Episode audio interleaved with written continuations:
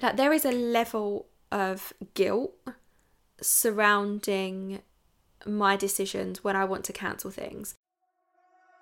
Welcome to the Date with Confidence podcast, a place to come for dating advice, support, and stories that'll either fill you with hope or relief that your dating experience wasn't as bad as it could have been, with practical episodes that'll provide you with easy to implement tips to help you feel confident AF on your next date, alongside lighthearted catch-ups where your host Rebecca, that's me by the way, shares her own experience dating after 4 years of the single life. You are guaranteed to end each episode feeling less alone in your dating struggles, empowered to never settle again, and confident that the best is yet to come. And if it all falls to shit, there's a special first season dedicated to breakups.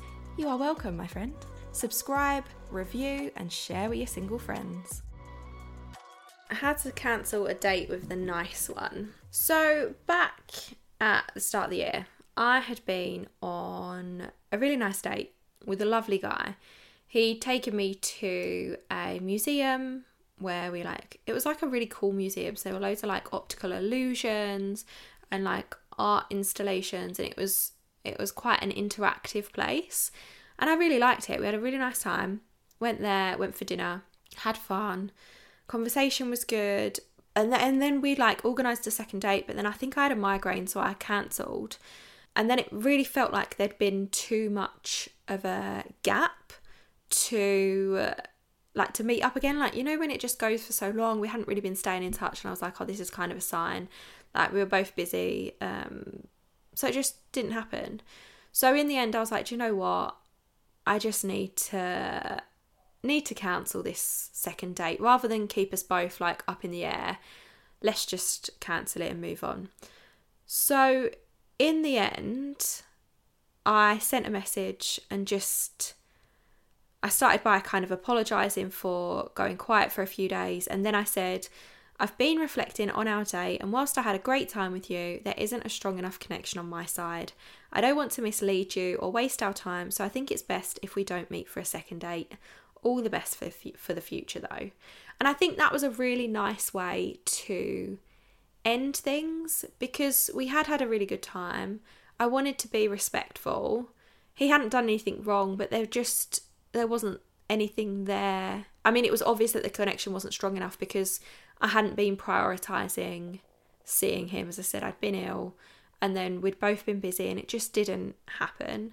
And I think that that's a nice way to cancel things, because let me say, I struggle. There is a level of guilt surrounding my decisions when I want to cancel things.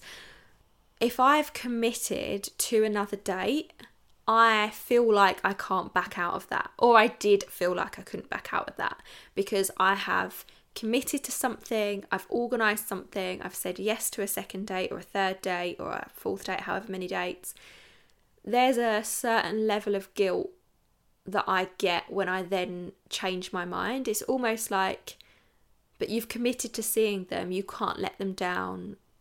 It makes me feel like a bad person. On this particular occasion, he'd paid for the whole date as well, and I wasn't expecting it, but it was a very nice surprise, and because he'd paid for the whole thing, it made me feel worse about cancelling it, about cancelling the second date, because I felt like I owed him something. I felt like I owed him this second date because he'd chosen to pay for the first date. And I sat with that for a while and realised that I don't owe anyone anything. It was his decision to pay. That doesn't mean I owe him a thing, regardless of whether he might have thought that, which I don't think he did anyway, because he was a really nice guy. I don't get the impression that that is something that he would ever consider. But whatever anyone else thinks, I don't owe anyone anything.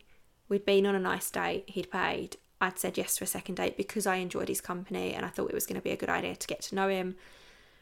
But then as I said, I changed my mind, and it's okay to change your mind. It's okay to change your mind and decide, actually, I don't think I do want to go on that second date.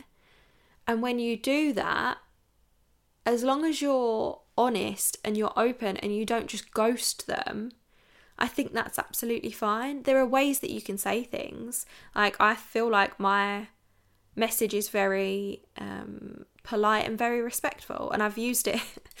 I just copy and paste it now. It's great. So feel free to copy and paste it if you want as well. But it's honest, it's upfront, it's not full of fluff. I don't need to over-explain myself. It is what it is. I don't feel like there's a connection, so I'm not going to waste our time. Like, I'm doing you a favour, mate. What's the point in us keep dating if there's not going to be anything, if I already know? So I sent that.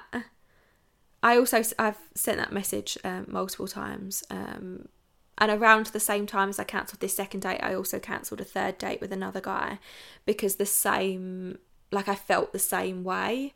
Hadn't even been that long since I'd seen him. It had only been like a few days or a week or so after I'd seen him for our second date, but he'd given me the ick on, well, probably the first date if I'm perfectly honest. But by the second date, I was absolutely, no, this is not for me in any way. And as I said, I think it's really important to be honest and upfront about your feelings as early as possible.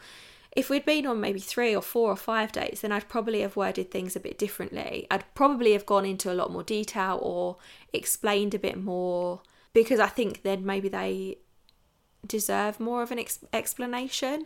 But it was still early days, so short and to the point was definitely the way to go. And I heard back from both guys, and they were genuinely nice about it, which is always appreciated. And I think that when you're respectful in your message to let someone down, then the response you're going to receive back is going to be respectful as well. Like, that's so much better than ghosting. Can you imagine if I just stopped talking to the guys? That would be really rude on my part. At the end of the day, we're all dating for the same ultimate goal. That goal is to meet someone we have a genuine connection with that we want to explore. Whether that's a connection that we want to explore for a month, for 2 months, for 10 months, or for 10 years, that's the goal, and you can't force a connection. So it's better for everybody involved, myself, yourself, their self, to just be as honest as early as possible. So that's how you, that's essentially, it doesn't need to be more than that, does it? That's how you cancel a date with a nice one. You are upfront with them, you tell them respectfully, and yeah, if you want to copy my script, go ahead and do it. I won't be offended. You can contribute your stories to the Date with Confidence podcast by heading to datewithconfidencepodcast.com/contribute. Share your best or worst dating stories. Share your scripts for how you let people down. Tell me about your icks, dating tips that you think everyone should know, or ask me anything about my dating life, or a burning question that you need an answer for.